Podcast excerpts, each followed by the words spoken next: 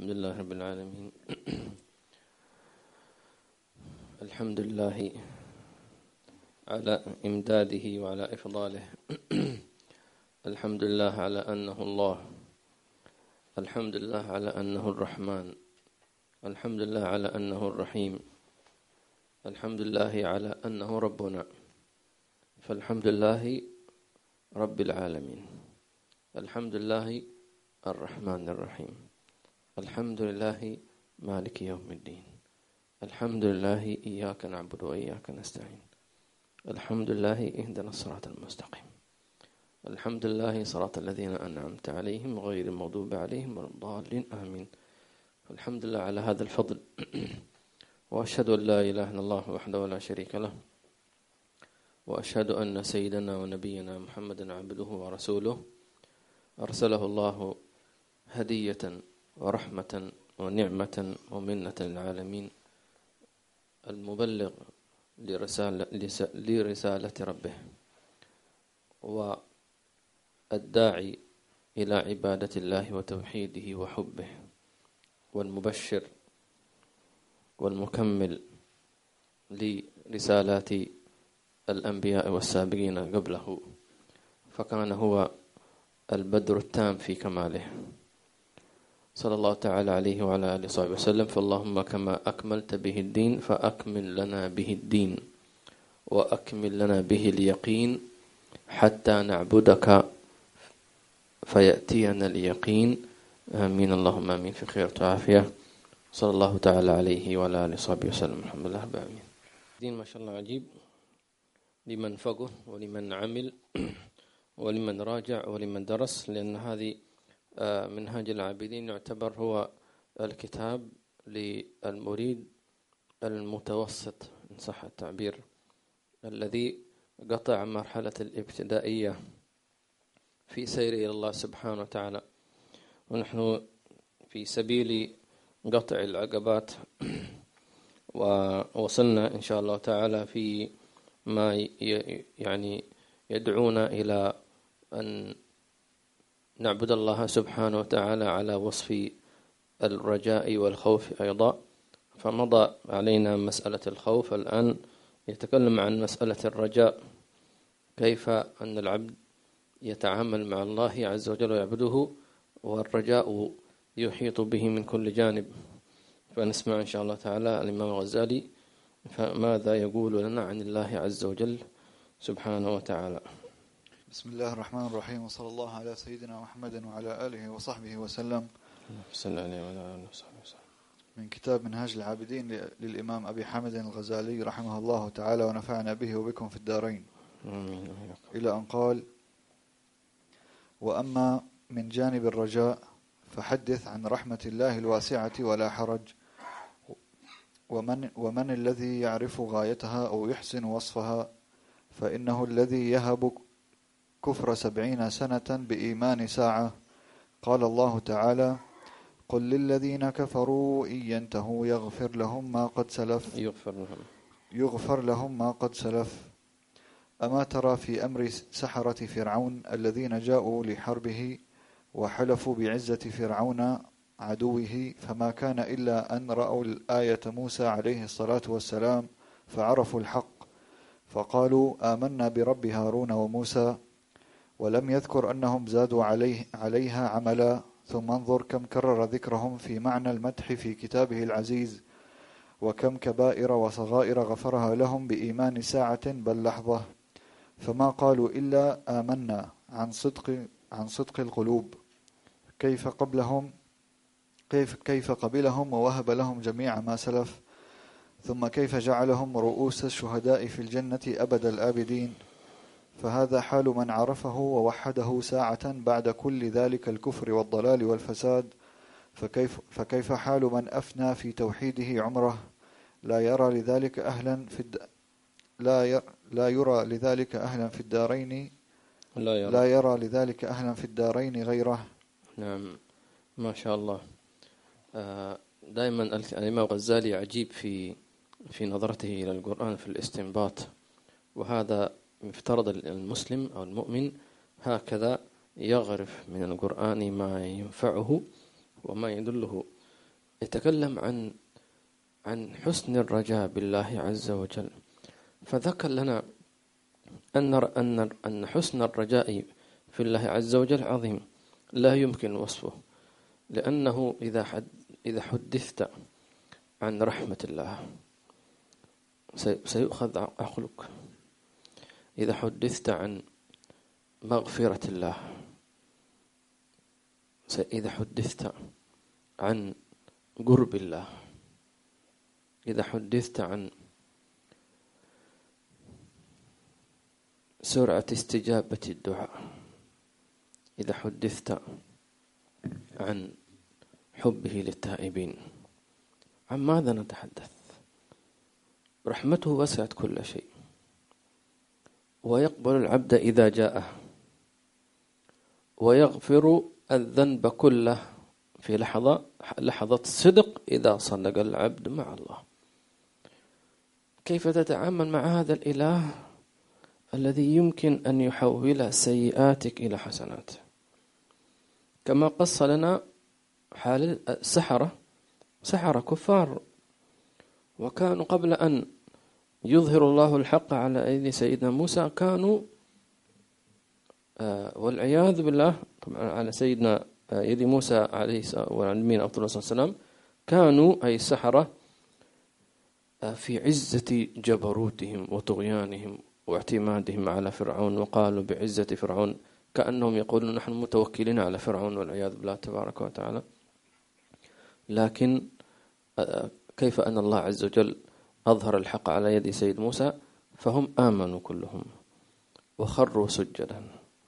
عندما خروا سجدا قال أبو الدرداء أو غيره من الصحابة رأوا منازلهم في الجنة عندما هووا للسجود لأن الإصغاء للحق والتذلل والخضوع للرب حتى ولو كان على سبيل التحدي في مشهد عظيم خارج فيها أهل مصر كلهم ليشاهدوا هذا التحدي بين فرعون وسحرته وبين موسى وهارون فقط عليهم السلام. يعني تصور هذا الموقف المهيب. لا إله إلا الله. لكنهم خروا سجدا استسلموا للحق تواضعوا لله عز وجل فرأوا منازلهم في الجنة. وقال أبو الدرداء كانوا في أول النهار سحرة فصاروا في آخره كراما بررة. كراما بررة ولذلك هددهم عندما هددهم فرعون لم يكن يتوقع أن يردوا عليه هذا الرد. ماذا ردوا عليه؟ قالوا لن نؤثرك على ما جاءنا من البينات. عجيب. لن نؤثرك على ما جاءنا من البينات والذي فطرنا. كانوا يقولون بعزة فرعون أقسموا بعزة فرعون. الآن يقولون والذي فطرنا يقسمون بالله. فطرنا. فاقض ما أنت قاض. تريد أن تقطعنا أن تعذبنا أن تصلبنا في جذوع النخل. اقضي ما أنت قاض إنما تقضي هذه الحياة الدنيا. ليش؟ إن أمنا بربنا ليغفر لنا خطايانا وما أكرهتنا عليه من السحر. والله شوف شوف العقيدة شوف التوحيد اليقين شوف كيف وصلوا على طول. ما هو إيمان؟ ألا وصلوا إلى مسألة إيش؟ اليقين. إيش؟ ماذا قال الله عز وجل عنهم؟ والله خير وأبقى. خير وأبقى. اللهم ارزقنا هذا الخير وارزقنا هذا العطاء وارزقنا هذا الشهود. فإذا هل وصلت أنت إلى إلى عمل سحرة فرعون؟ فانظر كيف الله عملهم. غفر لهم كل ذلك. وجعلهم من خواص سيدنا موسى عليه السلام. الله يجعل من خواص النبي صلى الله عليه وسلم. نعم.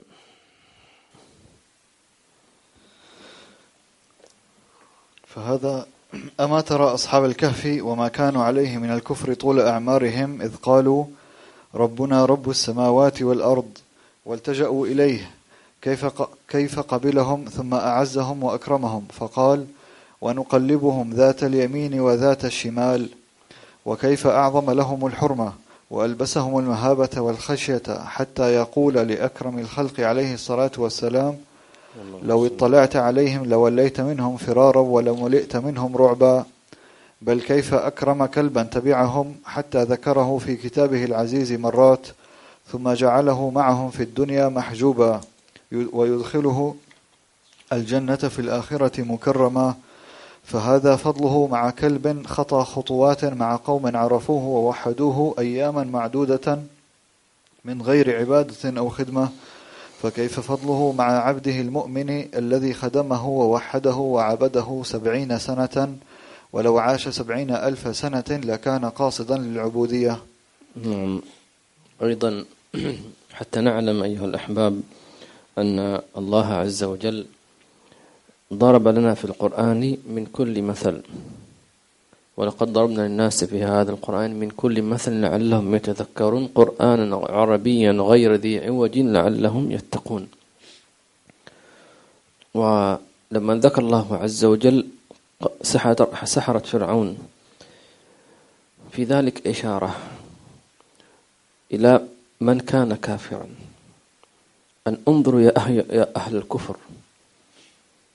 فإن كنتم كسحرة فرعون وآمنتم بي في لحظة فأنا سأجعلكم مكرمين عندي ومقربين هذا خطاب.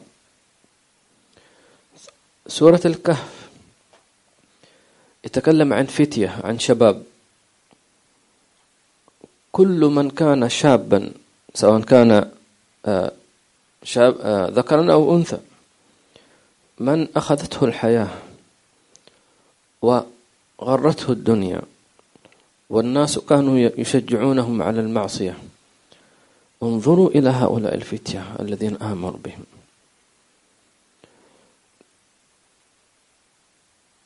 كيف ارتبطت قلوبهم؟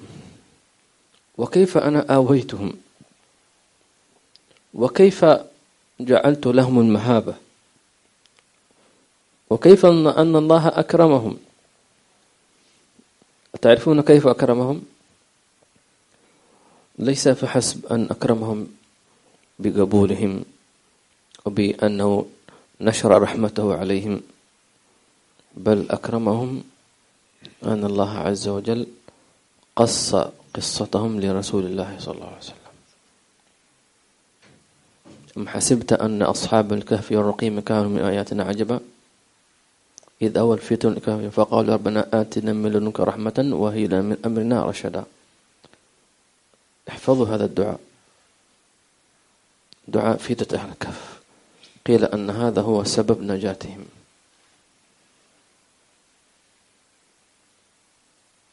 ربنا آتنا من لدنك رحمة وهيئ لنا من أمرنا رشدا. حتى أن سيد موسى أيضا دعا دعاء يشبه ذلك. فماذا قال سيدنا موسى. عسى ربي أن يهديني سواء السبيل. ولما توجه تلقاء مدين قال عسى ربي أن يهديني سواء السبيل. وأيضا علمنا الله في سورة الكهف أيضا هذا الدعاء. ولا تقولن شيء إني فاعل ذلك غدا إلا أن يشاء الله. واذكر ربك إذا نسيت وقل عسى أن يهديني ربي. لأقرب من هذا رشدا. إذا عندك أي موضوع محتار فيه وتريد الخير قل هذا. عسى أن يهديني ربي. ربي. لأقرب من هذا رشدا. شفت كيف؟ على قصد على نيتك أنت. لذلك يا معشر الشباب معشر الشابات أيضا إن كانت قلوبكم تريد ما أراده أهل الكهف إذ قاموا فقالوا ربنا آتنا من لدنك رحمة وهيئ لنا من أمرنا رشدا. دلنا على طريق الرشد. هيئ كيف يكون التهيئ؟ أن الله عز وجل يرسل إليهم من يأخذ بأيديهم. كما قال ساداتنا لو صدق المريد لوجد المشايخ على الأبواب. أرسلوا إليك. طيب فكل من في الساعة هذه الآن من أراد أن يتوب أو يؤمن أو يصلح ينصلح حاله فنقول له إن رسول الله قد أرسل إليك. صلى الله عليه وسلم. الله يهيئنا وإياكم ويرزقنا الفهم في الدين فقه في القرآن الكريم. المولى سبحانه وتعالى عندما هؤلاء الفتية آه، ذكرهم الله عز وجل أنهم كانوا أبناء عوائلهم شعبهم كلهم كفار. طيب فهؤلاء الشباب خرجوا من محيط أهاليهم وأرادوا أن يكون لهم لقاء يتذاكر فيه القرآن أو يتذاكر فيه عبادة المولى سبحانه وتعالى ويذكر الله تبارك وتعالى. فالله عز وجل لما علم نيتهم قبلهم. وهنا نريد أن أن نعطيكم ملاحظات من أهل الكهف. كيف أن الله قبلهم أول شيء أنهم دعوا ربهم سبحانه وتعالى. بهذا الدعاء الذي ذكرناه سابقا. الشيء الثاني أنهم اجتمعوا مع بعضهم البعض. الشيء الثالث أنهم تحابوا في الله عز وجل.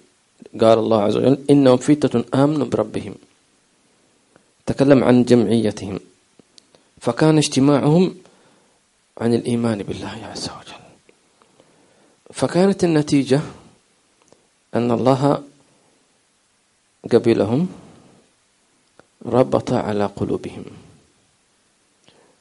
ربط على قلوبهم أي أن الله حمى قلوبهم جميعا من أن تضل أو أن ترجع عن دين الله. خلاص. الربط الإغلاق. خلاص. قلب قبله الله عز وجل. تمام؟ فالله يربط على قلوبنا فلا يسكن فيه إلا ما يحب الله ورسوله صلى الله عليه وسلم. أيضا نعم. أما قصة آه، الكلب معهم. لماذا اختار الله عز وجل مع الفتية كلبا؟ أما كان أن يكون هناك آه، عفوا حيوان آخر أو بهيمة أخرى يعني أحسن أو ألطف له. المقصود إيصال رسائل للخلق على مختلف صفاتهم وطبائعهم. آه، عندما مر هؤلاء الفتية بالكلب كان كلبا من كلاب الطريق. عندما مروا به ألقى الله على هذا الكلب المهابة فهابهم. طبيعة الإنسان أنه يخاف من الكلب طبيعة. فكانت الأمور عكس تماما. فألقى الله عز وجل على على الكلب مهابته على مهابتهم على الكلب فهابهم. ثم أحبهم. طيب ثم تبعهم. هذه هي الرسالة. أنه لم يكن الكلب مكرما حتى يدخل الجنة معهم إلا لأنه بشيئين اثنين. أنه أو ثلاث أشياء. أحبهم تبعهم خدمهم. كيف خدمهم؟ عندما آووا إلى الكهف دخلوا إلى الكهف. ظل الكلب على فوهة أو آه، آه، يعني الفتحة فتحة الغار أو الكهف جالسا كما قال الله عز وجل وكلبهم باسط ذراعيه بالوصيد كأنه حارس يحرسهم. تمام؟ وأنت تعرف إذا إنسان عنده بيت كبير تحصل أعزكم الكلب عند الباب. أو واحد يمر ينبح فيه. تمام؟ مع إنك أنت ما لك ذنب أنت مجرد ماشي بس يقول لك انتبه أنا موجود يعني. أنا مجرد عيب تخويف. طيب لا تخوفني ولا أخوفك. امشي. تمام؟ هذه رسالة يعطيك نبيح أو ينبح في وجهك. إيصال رسالة لك انتبه لا تعمل شيء أنا صاحي بالمرصاد. فالكلبهم جلس على فتحة الكهف يعني مستعد لأي هجمة يدافع عنهم. فبهذه الثلاث استحق أن يذكر في القرآن يذكر. وأن يذكر بتعدادهم. تمام؟ كلبهم آه، آه، ويقولون سبت ثامهم كلبهم صار معدودا معهم.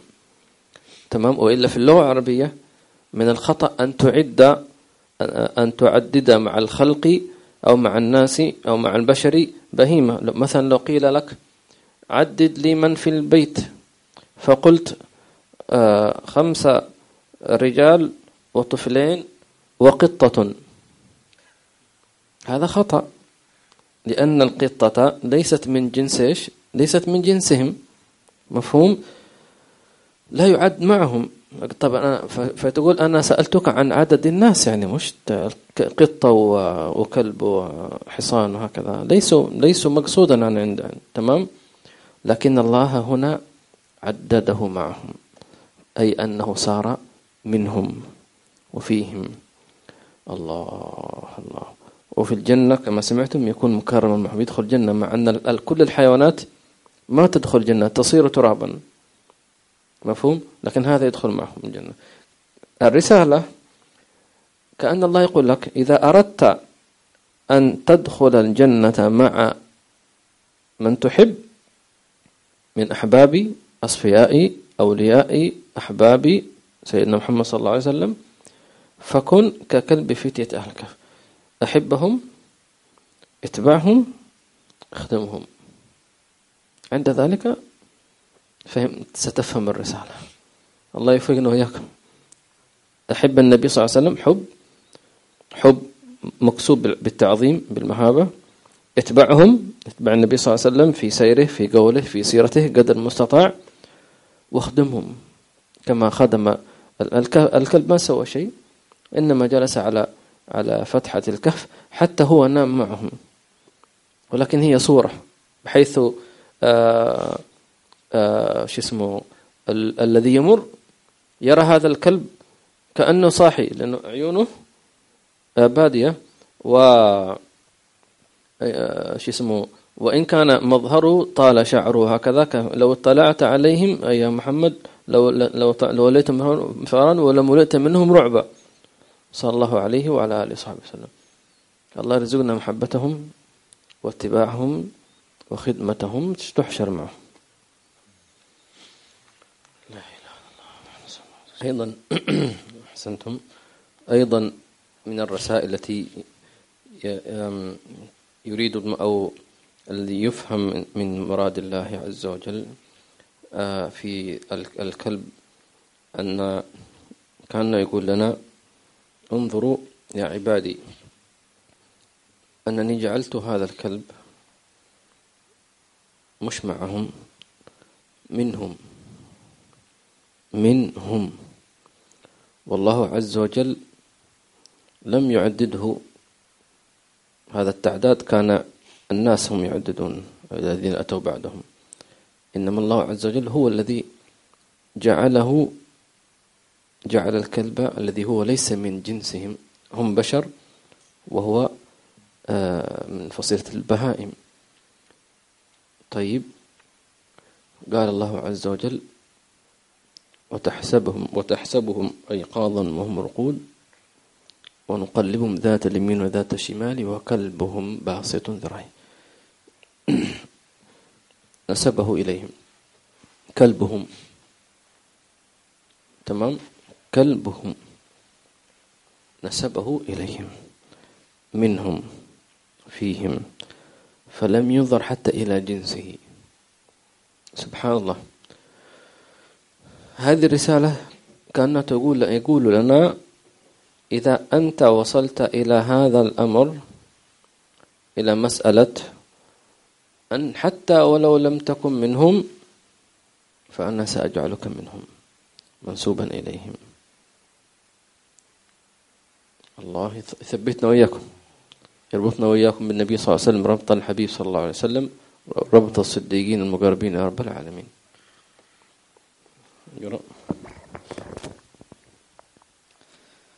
أما سمعت كيف عاتب كيف عاتب إبراهيم علي عليه السلام في دعائه على المجرمين بالهلاك وكيف عاتب موسى عليه السلام في أمر قارون فقال استغاث بك قارون فلم تغثه فوعزتي لو استغاث بي لأغثته وعفوت عنه.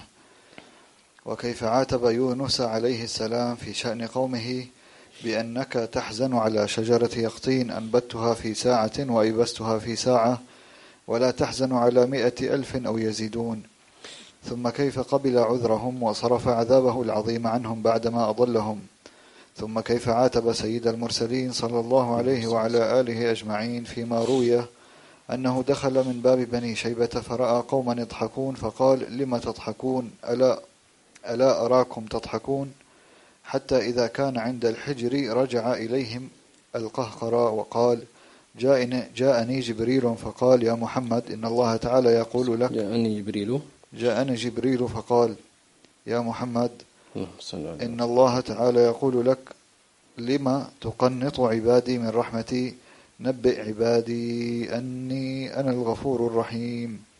وهذا رسول الله صلى الله عليه وسلم يقول لله أرح لله أرحم بعبده المؤمن من الوالدة الشفيقة بولدها. نعم. آه ذكر الإمام الغزالي رحمه الله تعالى مسألة مسألة مهمة في آه طبعا العتاب عتاب الله لأحبابه. يسمون هذا عتاب محب. عتاب محب. ومعاتبة الله لأنبيائه ورسله ليس إلا أنهم آه يعني عوتبوا بعضهم في أممهم وقومهم. وكأن الله عز وجل يحب من يتكلم عن الله عند عباده أن يتكلم عنه بما يحرك مشاعر المحبة في قلوب العباد إلى الرب. تحبيب الخالق إلى خلقه وترغيبهم فيه وتحديثهم أو محادثتهم عن رحمة الله وكرم الله ولطف الله وإحسان الله وجود الله وإنعام الله جل جلاله وتعالى في علاه. وهكذا نبي عبادي أني أنا الغفور الرحيم وأن عذابي هو العذاب الأليم. اللهم أدخلنا في رحمتك اللهم إنا نسألك رضاك والجنة ونعوذ بك من سخطك والنار. أمين. وفي الخبر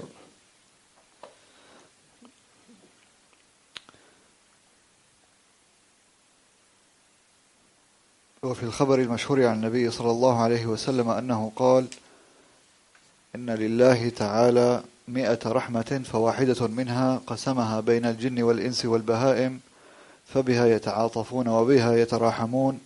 وادخر منها تسعة وتسعين لنفسه يرحم بها عباده يوم القيامة. الله الله. وإذ قد أعطاك الله تعالى من الرحمة الواحدة كل هذه العطايا الكريمة العزيزة من معرفته سبحانه وتعالى والكون من هذه الأمة المرحومة. ثم معرفة السنة والجماعة إلى سائر ما لديك من النعم الظاهرة والباطنة فمرجوا من فضله العظيم أن يتم ذلك فإن من بدأ بالإحسان فعليه الإتمام ويجعل من تسع وتسعين رحمة لك الحظ الوافر. نسأل الله تعالى ألا يخيب آملنا من فضله العظيم بفضله. إنه السيد الكريم الجواد الرحيم. آمين. اللهم آمين. الله الله الله. مئة رحمة واحدة هي التي أنزلها إلى الأرض. فكل مظهر من مظاهر الرحمة بين الخلق بين البهائم بين الناس بين آه، الأم مع أولادها. الرحمة التي يمكن الإنسان أن يفدي أباه أو أمه أو الأم تفدي أبنائها بروحها من أجل أن يعيشوا. تجد البهائم آه، الرحمة موجودة فيما بينهم. تجد في الخلق سبحان الله رحمة منتشرة. هذه كلها واحدة. بقي تسعة وتسعين تسعة وتسعين رحمة مخبى عند الله تبارك وتعالى. وسعت رحمتي كل شيء كل شيء من الخلق وليس فقط من البشر. لذلك قالوا ما خلا مكان في السماوات ولا في الأرض من رحمة الله. أينما توجهت فتجد الرحمة موجودة لأن الله قال وسعت رحمتي ورحمتي وسعت كل شيء. ورحمتي وسعت كل شيء. يعني الرحمة أوسع من كل الأشياء. عندما يقال بيتي يسعك في اللغة العربية عند واحد عنده بيت فيلا مثلا فجاء شخص قال أنا أريد أن أزورك. قال تفضل بيتي يسعك ويسع ألف واحد مثلك. أو يسع مئة شخص. بينما في الحقيقة أن البيت يسع أكثر. لكن في اللغة العربية في اللغة العربية معناه أن البيت كبير على الرحب والسعة. أنت مكرم. فعندما الله عز وجل يقول ورحمتي وسعت كل شيء ليست أن محصورة بل هي أوسع من كل شيء. أوسع أكبر أعظم أحسن. مفهوم؟ فأين تذهبون؟ اللهم لا تحرمنا من كرمك ولا من جودك ولا من رحمتك ولا إحسانك. أدخلنا في رحمتك الخاصة. يختص برحمته من يشاء. أدخلنا في الرحمة الخاصة. ظاهر وباطن والحقنا بالصالحين. آمين. اللهم آمين. في خير وعافية وصلى الله على سيدنا محمد وعلى آله وصحبه الحمد لله رب العالمين. حياكم الله.